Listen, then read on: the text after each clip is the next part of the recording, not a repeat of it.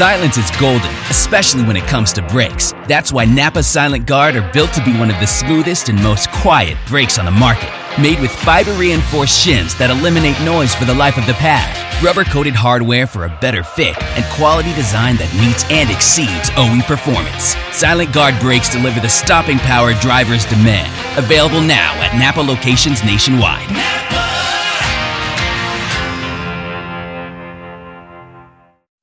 The following is a production of the Motor Racing Network, the voice of NASCAR.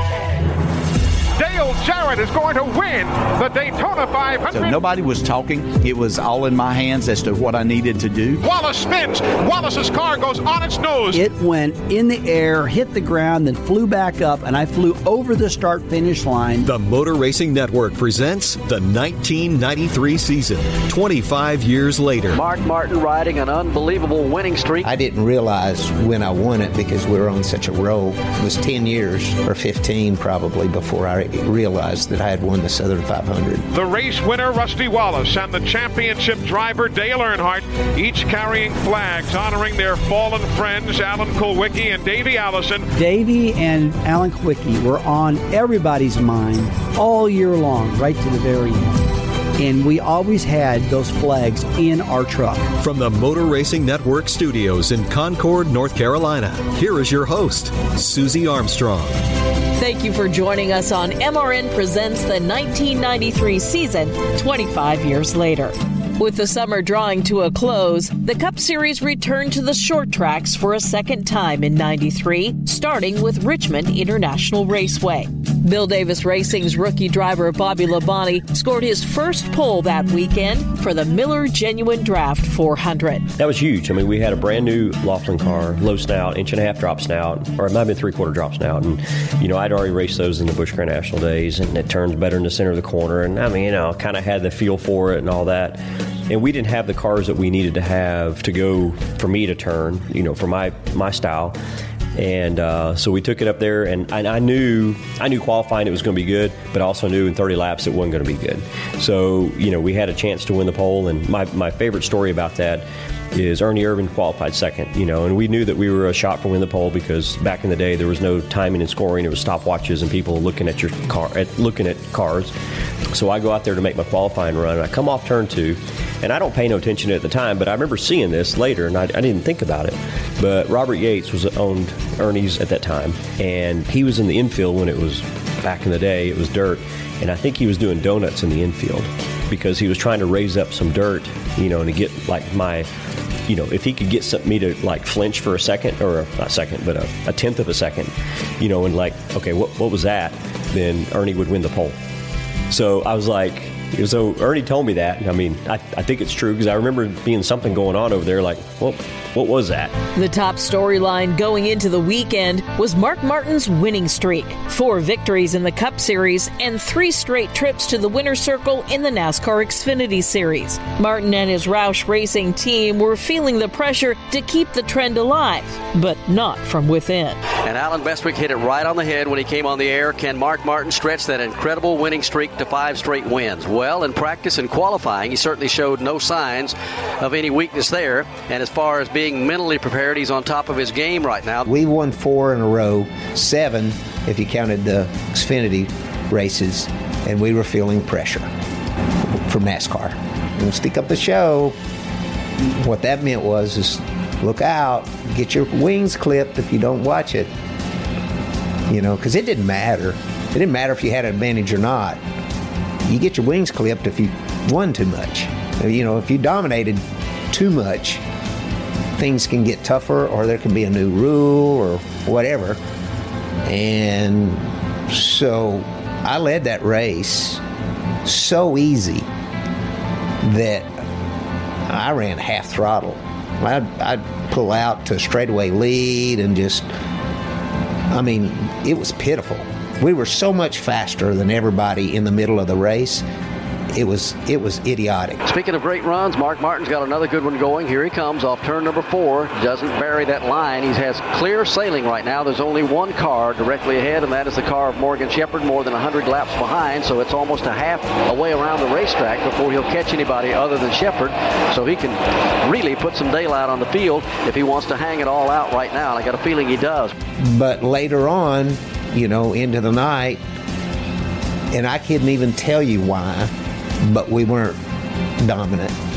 Uh, we really didn't fight anything with the car balance wise or anything, but we obviously got didn't you know the lead got away from us for whatever reason, and we weren't able to win the race. But it looked like halfway through that we were going to win it. You know, I'd, I'd say if it had gone green for the last 200 laps straight, we'd have won easy.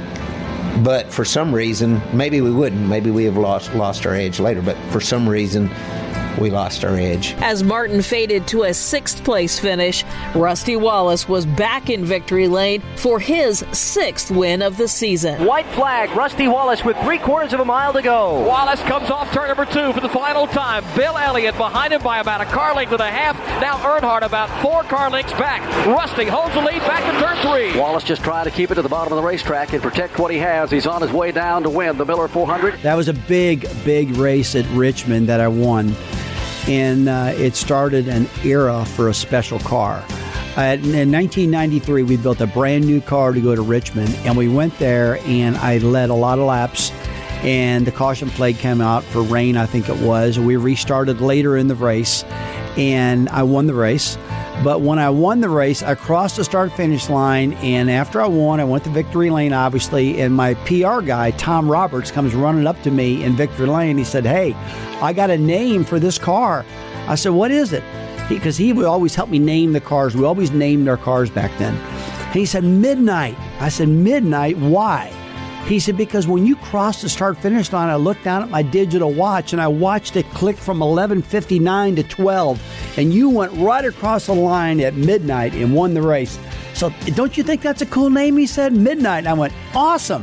So that night, we named that car Midnight. Midnight went on to be the most famous car, I think, from that point on in NASCAR. That car won 18 to 20 races. That car, when I used to show up with it at the racetracks, guys used to come up to me, and I'll never forget the day that Dale Earnhardt Sr. walked up and he said, Hey, man, what car you got this week? I said, Midnight. And he goes, Oh, hell. He goes, Oh, no. He was like defeated right then. He felt terrible because that car was quick. It was just had that magic feel. It always handled good, it always performed well. Midnight uh, spent life as a Pontiac. Midnight spent life as a Ford. And Midnight, I think, messed around with being a Dodge for a couple times. But the chassis was what was Midnight originally. So uh, what a great car! And that was that car started life at Richmond that day in '93, the second race with a convincing victory. After the checkers at Richmond, the Cup Series moved on to Dover Downs International Speedway. For Brett Bodine, the weekend started with a trip to the hospital. I got hurt that year severely. I uh, at Dover in a, a pre-qualifying practice crash, and I sat out Dover. They get, flew Trickle in to substitute for me. If you notice, Trickle drove the 26 in that race. Uh, I had uh, going into turn three had uh, freeze plug come out of the block and uh, spun in my own water and hit the wall driver side. Kind of a nadu type wreck driver side. My head actually hit the wall cracked my helmet uh, had uh, two bleeders on the brain. Uh, i spent the weekend in dover in the hospital. Uh, was flown to allentown pennsylvania where i was fitted up for what they called an external fixator. I broke my wrist and arm, and they four stainless steel screws or pins screwed into my arm that stuck out through the skin, and then they put this external bar on to adjust everything to pull it all back into place, and then positively hold it there. No cast. That this bar replaced the cast, but the pins were locked into this bar And if you notice, the next week at Martinsville, I ran sixth. Brother Jeff Bodine was also in the headlines, moving from Bud Moore's racing operation to his own team, the newly purchased championship operation, formerly owned by the late Alan Kulwicki. You know, everyone knew I was going to I was going to be in the seven the following year, and we we all decided, Bud, Travis, Donnie, myself, uh, and Paul Andrews. You know, let's make the switch now. You know, let's it'll give us time to get used to the seven car, the seven team, help us to start out the '94 season, and but it'll help you with your uh, driver for next year. And so we just all agreed on doing it that way, and there was no hard feeling, no animosity, of just a mutual agreement to, to make the switch then. At the end of the split fire spark plug 500, it was Rusty Wallace in victory lane again for the seventh time on the year. You're talking seven wins right now, and what's on my mind is Buddy Parrott at the beginning of the year saying, We're going to win 10 races. I'm saying, You're crazy. And when you win seven races and you got a lot of racing left, there's a good possibility that number 10 can happen. Darrell Waltrip finished a solid third, but the run was far off of team expectations for the season. So 93 was a tough year for us. We, did, we weren't real competitive most that year and um, ran good at like the, my, to, I had staple racetracks, you know, Martinsville, Bristol, the short tracks, Dover, some of those tracks, and Talladega ran pretty good there, but but didn't win a race in '93, which is the first year I hadn't won a race in my whole career. So uh, that was a tough year for us. From Delaware, the teams headed back to Southern Virginia for the Goody's 500 at Martinsville Speedway. On a two-race win streak, Rusty Wallace was ready to make it three in a row and back to back on the tight half-mile bull ring. Without question, the hottest driver on the Winston Cup Tour. Two consecutive wins, seven overall this year, and four on the short tracks. How about today's race, Rusty? Well, everything looks good so far. We lost our last practice last night because of the rain. Not a lot of stuff I wanted to try, so I had to take a guess on a couple things, but I, hopefully we guessed right. And If not, we will have to work in the car throughout the day and tire pressure adjustments, wedge adjustments, things like that. Is this the same car as you had here in April? Yeah, sure is. The same car I won with in April. How do you handicap the point situation with the last seven tracks coming up between you and Dale Earnhardt? Uh, I have no idea, I'll tell you the truth. Uh, all, all the tracks are all good for me. They're good for Dale, too, so it'll just be a shootout right to the end. In the closing laps, Dale Earnhardt retired to the garage for the second week in a row. Lap 446, and what a change the complexion of the NASCAR Winston Cup point chase has taken here in the last few moments. Last weekend, Rusty Wallace picked up a ton of points on Dale Earnhardt, and he is in a position to do so again here today. Wallace running in third. Earnhardt has gone behind the wall with what Winston Kelly tells us is an apparent rear end problem. Earnhardt's crew chief, Andy Petree. We uh, we left there. We went into that race with with a decent cushion. All we needed was a good finish. You know, we didn't have to win, but we needed a good finish. And uh, oh, it was heartbreaking. You know, I remember just you know how how much the, the guy that built the gears and transmissions for us took it really hard. I mean, it was like, you know, it was tough. Runner up Wallace led 61 laps, but no one had anything for Ernie Irvan, who dominated on the paperclip, leading 402 circuits. It was the first win for Robert Yates Racing since Davey Allison's untimely passing in July. Ernie Irvan about to take the white flag. One more lap to go. Just four cars on the lead lap. He gets it. He's off in turn one. Last car he'll deal with is Todd Bodine. He flashes by the factory stores Ford. Ernie Irvan set sail off turn number two and down the back straightaway for the last time. Robert Yates Racing will have their first victory with driver Ernie Irvan at the wheel. The Texaco Havoline Ford through turn number four. The cheers and the waves from the fans. Ernie Irvan wins here at Martinsville. Congratulations, Larry McReynolds. I'm telling you, boy, it ain't over till it's over here. Well, I felt like we were living off of a lot of what we had learned in the spring race when we ran second with Davey, Had qualified well and it had finished second. I, I felt like we we started to have good information in our notebook now for Martinsville. I wanted to throw the, the notes from 91 and 92 away because they were not very fruitful. So I felt like going up there that that we had a good chance of running well. And and we qualified I think on the outside of the front row. We didn't sit on the pole, almost sat on the pole and just led that race all day long. But the most unique story about that day, uh, it's a very heartwarming moment. the Allisons, Bobby, Donnie, the entire Allison family, they supported what we did. And they were still a part of this 28 car. But I can't say that they were giving high marks to Ernie Irvan being the driver for the 28 car.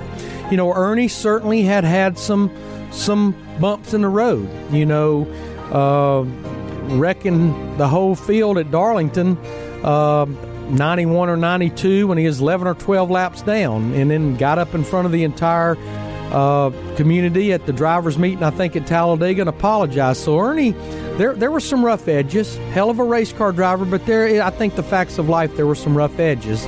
Uh, there's no sense in sticking my head in the sand about that. So we won that race, and I can remember it like it was yesterday. We were pitted way down near the end of pit road. That's back when you still had the two pit roads, a front stretch and a back stretch. And we were pitted way down at the end of the exit of the front stretch pits.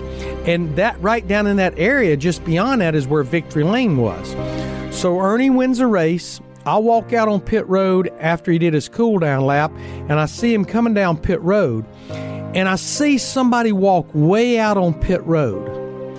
And I look closely, and I see a guy give him two thumbs up. And the closer I looked, I went, son of a gun, that's Bobby Allison.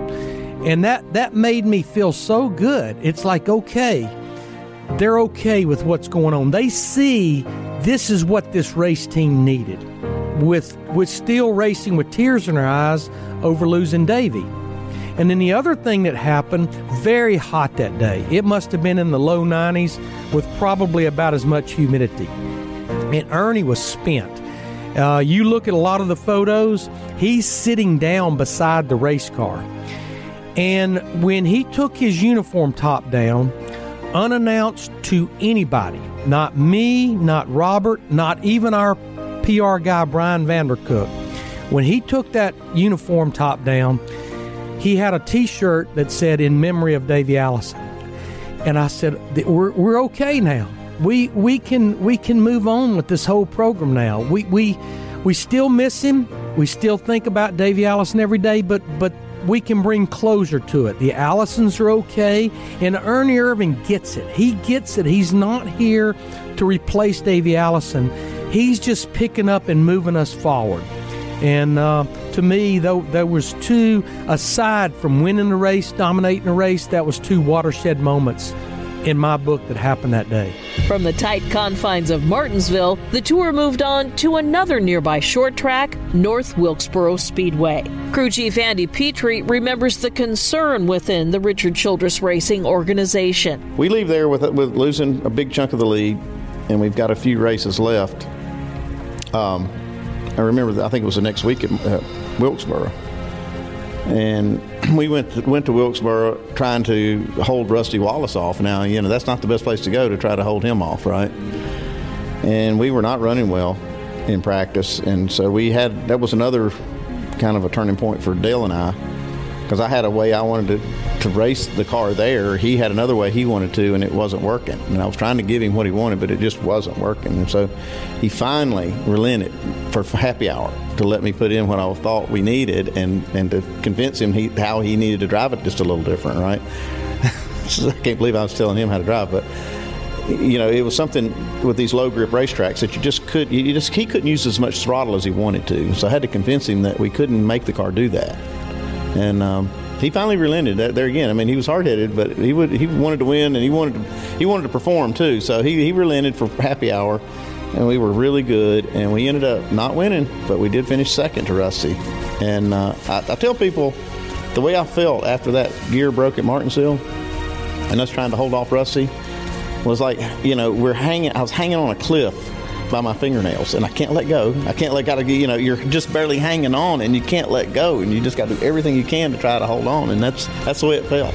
Driving for Billy Hagan, John Andretti made his first Cup Series start on the tight half mile. For the open wheel racing veteran, just qualifying for the Clash was an accomplishment. You know, at that time, you you had three sets of tires, and I burned up all three sets. And at Wilkesboro, there was no way to make it without stickers. It seemed like, and we worked on the car and got the car better and At that time, they didn't start 43 cars either. They started 30 with two provisionals, and so um, or it was 32 and two provisionals, but it was it was way short of a full field, and yet they had 40 some cars participating in all the races. So you you had to beat a lot of good guys to make that race. And the next day I came in, and you know I was um, hell bent that I was going to get in this race, uh, whatever it took. And un- unfortunately for me, I mean I was able to to pull a lap off. I don't know where it came from. Um, Ken Schrader came over and he actually turned me around and asked me where he wanted to see where that might have come from. so uh, it was um, it was a big lap for me and to get that first race because you know I I never missed a race and I didn't certainly want to miss that one. The Tyson Holly Farms 400 got off to a rough start as a seven car crash unfolded, sweeping up rookie Jeff Gordon. Green flag is in the air, and on the break, they haul it down to turn number one. Neither driver going to give an inch. Oh, trouble here on the main straightaway. Jeff Gordon, Morgan Shepherd. In come the Jeff Bodine cars. Lake Speed is involved. A major pileup here on the main straightaway as the caution flies. And Jeff Gordon is here looking at his uh, DuPont Automotive finishes Chevrolet, which does not have much left of either the front or back ends. Jeff, you're going to get to not liking this track in a hurry, aren't you? Well, not the way my luck's been here this year. This is, I, I just, I can't believe I haven't made more than about 10 laps at this track yet in a race. So, you know, we're looking forward to coming back next time just so we can get some, uh, get a race under our belt here. Yeah, well, you know, I, I'm up in the booth now every week with, with DW, and, and of course he always reminds me of how he told Rick Hendrick that kid's never going to make it. He's never going to make it. Tears up that equipment. He's going to cost you a lot of money. Uh, so thank goodness that Rick uh, had had patience with me uh, because uh, you know it all turned out pretty good. But yeah, I, I I think if I remember correctly, because we had fast speed and we had a few good results in between sprinkled in there that I, I was more getting the the speech or having the conversations with say Rick Hendrick where it was hey man you just keep keep doing what you're doing. Bring that car you know back in one piece but you're fast and and you're going to get it. So they they help build some confidence whether they actually had that or not help build confidence in me that you know I was going through a learning curve and, and you know if I just kept improving that we'd be we'd be okay. At the end of the day, Rusty Wallace did what he needed to do, bringing his Team Penske Pontiac home in first place for the eighth time in 1993. Rusty Wallace comes out of turn four. He wins. He leads the most laps. He's now only 72 points behind Dale Earnhardt. Rusty, uh, four races to go. You got another 10 points or so today. You're 72 behind. You're chipping away at it. It all comes down to a little bit of luck, I think. But uh, what do you think of the last 20 laps of it? Well, I tell you, it's uh, Dale drove a heck of a good race all day long. Good, strong race. Him and I raced each other real, real hard. Uh, and boy, I tell you, at the start of the race, he was 10th and I was 11th, and we just charged right to the front. I said, "Oh man, here we go. It's going to be a shootout." Because uh, I've never seen any championship hunt that the two guys don't go right down to it.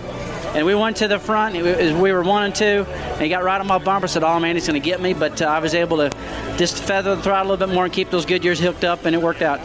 With four races remaining, NASCAR implemented a new 5 and 5 rule to take effect at Charlotte Motor Speedway. Crew Chief Andy Petree. It was five inches. Uh, they raised the, the front uh, clearance on the front end to five inches from, I think, three and a half. They lowered the rear spoiler from about six and a half to five inches. So we took a considerable amount of downforce off the car it was as a test, right? So I don't remember how we ran, but I know Earnhardt hated it. I mean, hated it. And it, I think we only ran it once. He got it changed back. Roush Racing's Mark Martin. I liked it. It just took downforce off, so you know the cars didn't run as fast. They didn't handle as good, and you know we were didn't make as much downforce, and they, you know, you had to back it up some, and and uh, we were excelling and thriving at the time, and so people assumed and talk was is that it helped me, but it didn't. But it didn't hurt me because I didn't like cars that stuck. You know, it, I wanted something you had to drive.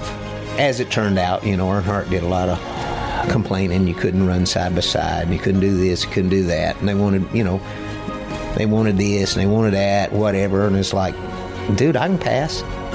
You know, I can, I, you know, and you know, so that didn't li- that didn't last forever because uh, you know people were starting to whine about aero push, and they thought if you put more front downforce on them, they wouldn't have an aero push. Well, which is dumb. The answer to aero push is not more front aero. It's just not, you know. And I was like, nobody ever listened to me, you know. I mean, I did not have Bill France Jr.'s ear and didn't want it. Because if I told him something one time and he didn't listen to it, I wasn't going to tell him anything ever again. So I didn't. I didn't talk to him. I didn't politic. I didn't do, you know, I just raced. But they were, you know, when they got away from that five and five rule, they went the wrong direction. You don't, I just don't believe that racing is about being easy. You know, and I know we got to sell it to the fans and we've got to get new fans and we got to make it exciting. But it's racing and I respect the someone who who excels when the rate of difficulty is the greatest. I want to see somebody do stuff that nobody else can do, not see a race where everybody can hold it wide open. I have no interest in that. The 5 and 5 rule was especially challenging for the Pontiac teams, as Kyle Petty explains. This is the era of the aero run amok, where there was no, you couldn't just make an across the board rule. It, you had to have a Ford rule, you had to have a Chevy rule, you had to have a Pontiac rule, you had to have a Buick rule. I mean, you had to have different rules because the cars were so different, so so different. And when they cut the the spoiler, then then we didn't lose balance; we lost everything uh, with the Pontiacs. Um, and we really went off what Rusty said more than anything else.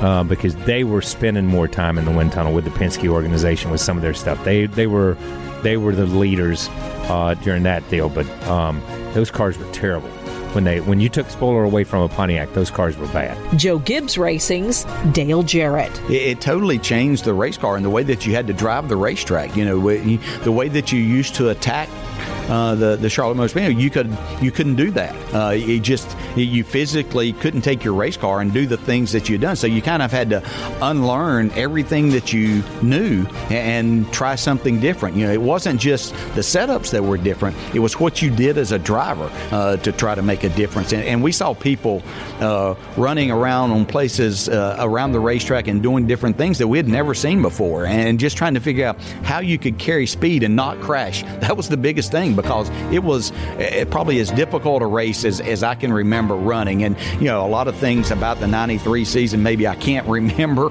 uh, that happened, but you remember the difficulty uh, that, that that created for these race cars. And this was something that NASCAR was looking at doing on a regular basis. And I'm thinking, oh my gosh, this, you know, I don't know that I, I want to drive these things if they're going to drive that bad. Robert Yates Racing crew chief Larry McReynolds met the challenge of the 5 and 5 rule with optimism. Yeah, most people think that NASCAR only plays with aero changes in today's world of racing, but they moved it around a lot back then. And they were trying something for this fall Charlotte race. It was called the 5 and 5 rule. And this is where working for Robert Yates means so much to me even today. Because Robert Yates always pounded on me because we'd get these rule changes and I would just lose my mind. I'd go, What are they doing? God, they out of their mind. They're crazy. This is stupid. This is going to kill us. And Robert Yates would always stop me dead in my tracks and say, Larry, the group or the person that takes change, even though we don't like it, that takes change and looks at it and says, We're going to make this good. That's the person, that's the group that will prevail. And I try to live by that philosophy today two and a half, three years ago when Fox came to me and said, We're hiring Jeff Gordon and you're still going to be part of us, but it's your role is going to dramatically change. I could have kicked and snorted and raised Cain, but I went down the Robert Yates road. I'm going to take this change and I'm going to figure out how to make it good. And I'm going I'm going I'm going to enjoy this change. And that's what we did with that 5 and 5 rule with that 28 car. We went out there and it was not a bed of roses. We absolutely worked our guts out. But we made a change in Saturday's practice to the wheelbase, the distance between the front wheels and the rear wheels. And you have adjustments that can move that wheelbase around. And we made an adjustment to the right side wheelbase that brought that thing to life.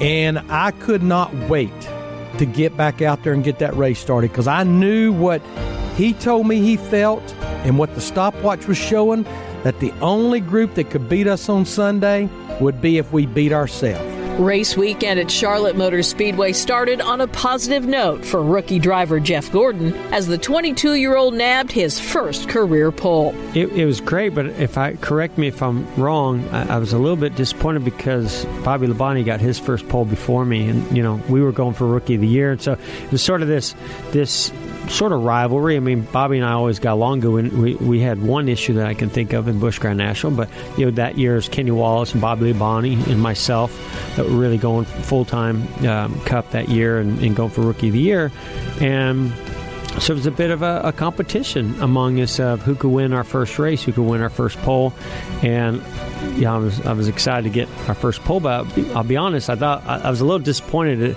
took until October because while I may have had some challenges in in the races, the longer races, and not bringing the car back in one piece, qualifying, typically we were pretty competitive. Gordon's crew chief, Ray Evernham. The 5 and 5, I, I think, helped our cars. Um, it, whatever the aero balance was or Jeff's driving style, you know, whenever they cut the spoiler off, it seemed like we we really had an advantage. You know, if you look at, I think 98, we ran a lot of uh, smaller spoiler stuff. They tried it both ways, and every time they did, we, we took off, so they had to go back. When the green flew over the mellow yellow 500, Robert Yates Racing's Ernie Irvan took off and led all but six circuits in the 334 lap race. That year, it was it was unbelievable. I mean, it's you know, obviously, I ran good in the Kodak car all the time, and then getting to the Texaco car and you know obviously winning Martinsville and then winning Charlotte, you know, and that was my you know first few races in that car. So um, th- that was really exciting, and and knowing that I had a team behind me that that we didn't have to we, we carried each other. We didn't we didn't really um, struggle on any of those things. We we were able to you know pit stops and crew chief and, and driver were all in enmeshing. Irvan's crew chief, Larry McReynolds, recalls the Victory Lane celebration. Saturday, Mark Martin won the Xfinity Series race in the Winn Dixie car. When I got home that night, Linda had said, Did you see what happened today with Victory Lane? I went, No. What happened? She said, they would not let the crew members in in Victory Lane. It was the driver and his wife, the owner, and the crew chief. They wouldn't let the crew members in. And I said, What was that all about? She said, I have no idea. She says, So what are you going to do if that happens to you guys tomorrow? I said, Nah, I'm, I'm not even worried about that. We got 330 something laps and 500 miles before we have to worry about that. Well, lo and behold, we win this race. And sure enough, the car pulls up into victory lane, and the crew, all of us, our wives, girlfriends, kids, everybody, we walk to Victory Lane, and there's all these security guards surrounding Victory Lane with their arms locked, saying nobody can go in except the owner and the crew chief, their wives, and the driver's wife. And there's a gentleman, good friend of mine today by the name of Jim Duncan, used to be with the Speedway. I got a picture hanging at home. Him and I are nose to nose. And my conversation with him was short. It's like, Jim, either all of our crew goes in and celebrates this victory lane, or we're going to go out there on the front stretch and we're going to celebrate out there, and y'all can stand in here and take all the pictures you want of each other. The whole premise behind it, I guess they were getting heat from Winn Dixie because it was a Winn Dixie 300 and Mellow Yellow because it was the Mellow Yellow 500 because so many crew members come out to the race at Charlotte that it, it looked like the Havoline victory lane. It didn't look like the mellow, mellow yellow victory lane. Well, the bottom line is when I gave Jim Duncan this ultimatum, and I wasn't going to back down, and Robert was supporting me. We're going to go out there. The fans are really get to enjoy our celebration because we're going to celebrate right out there on the front stretch. Or you can let everybody in this victory lane. They did let everybody in the victory lane, and we did celebrate there as a, as a whole race team. Join us next week as we wrap up our 10 part series. MRN presents the 1993 season 25 years later. Dale Earnhardt was the first guy on the track, and I remember standing on top of the truck and heard Earnhardt shifting going on the backstretch. You know, like bam, bam. He got to turn three, and I think they put what they used to call bear grease. You know, they sealed the track, and the track was slick. Earnhardt spins out, backs in the fence, and I was like, oh my goodness. So caution's out, and I said, hey, Jeff, now look, when you go out, be careful because I Earnhardt just busted his butt there. Like he just spun out. He wasn't even up to speed, speed and spun out. Yeah, yeah, yeah. There, 24 leaves the pit area, bam, bam, down the backstretch, and it looked like a replay of what happened to the three car. Jeff does does the same thing. Until then, I'm Susie Armstrong. Have a great week. Today's program was a presentation of the Motor Racing Network with studios in Concord, North Carolina and Daytona Beach, Florida. The 1993 season, 25 years later, was written and produced by Rich Culbreth. Any use of the accounts or descriptions contained in this broadcast must be with the express written permission of NASCAR and the Motor Racing Network.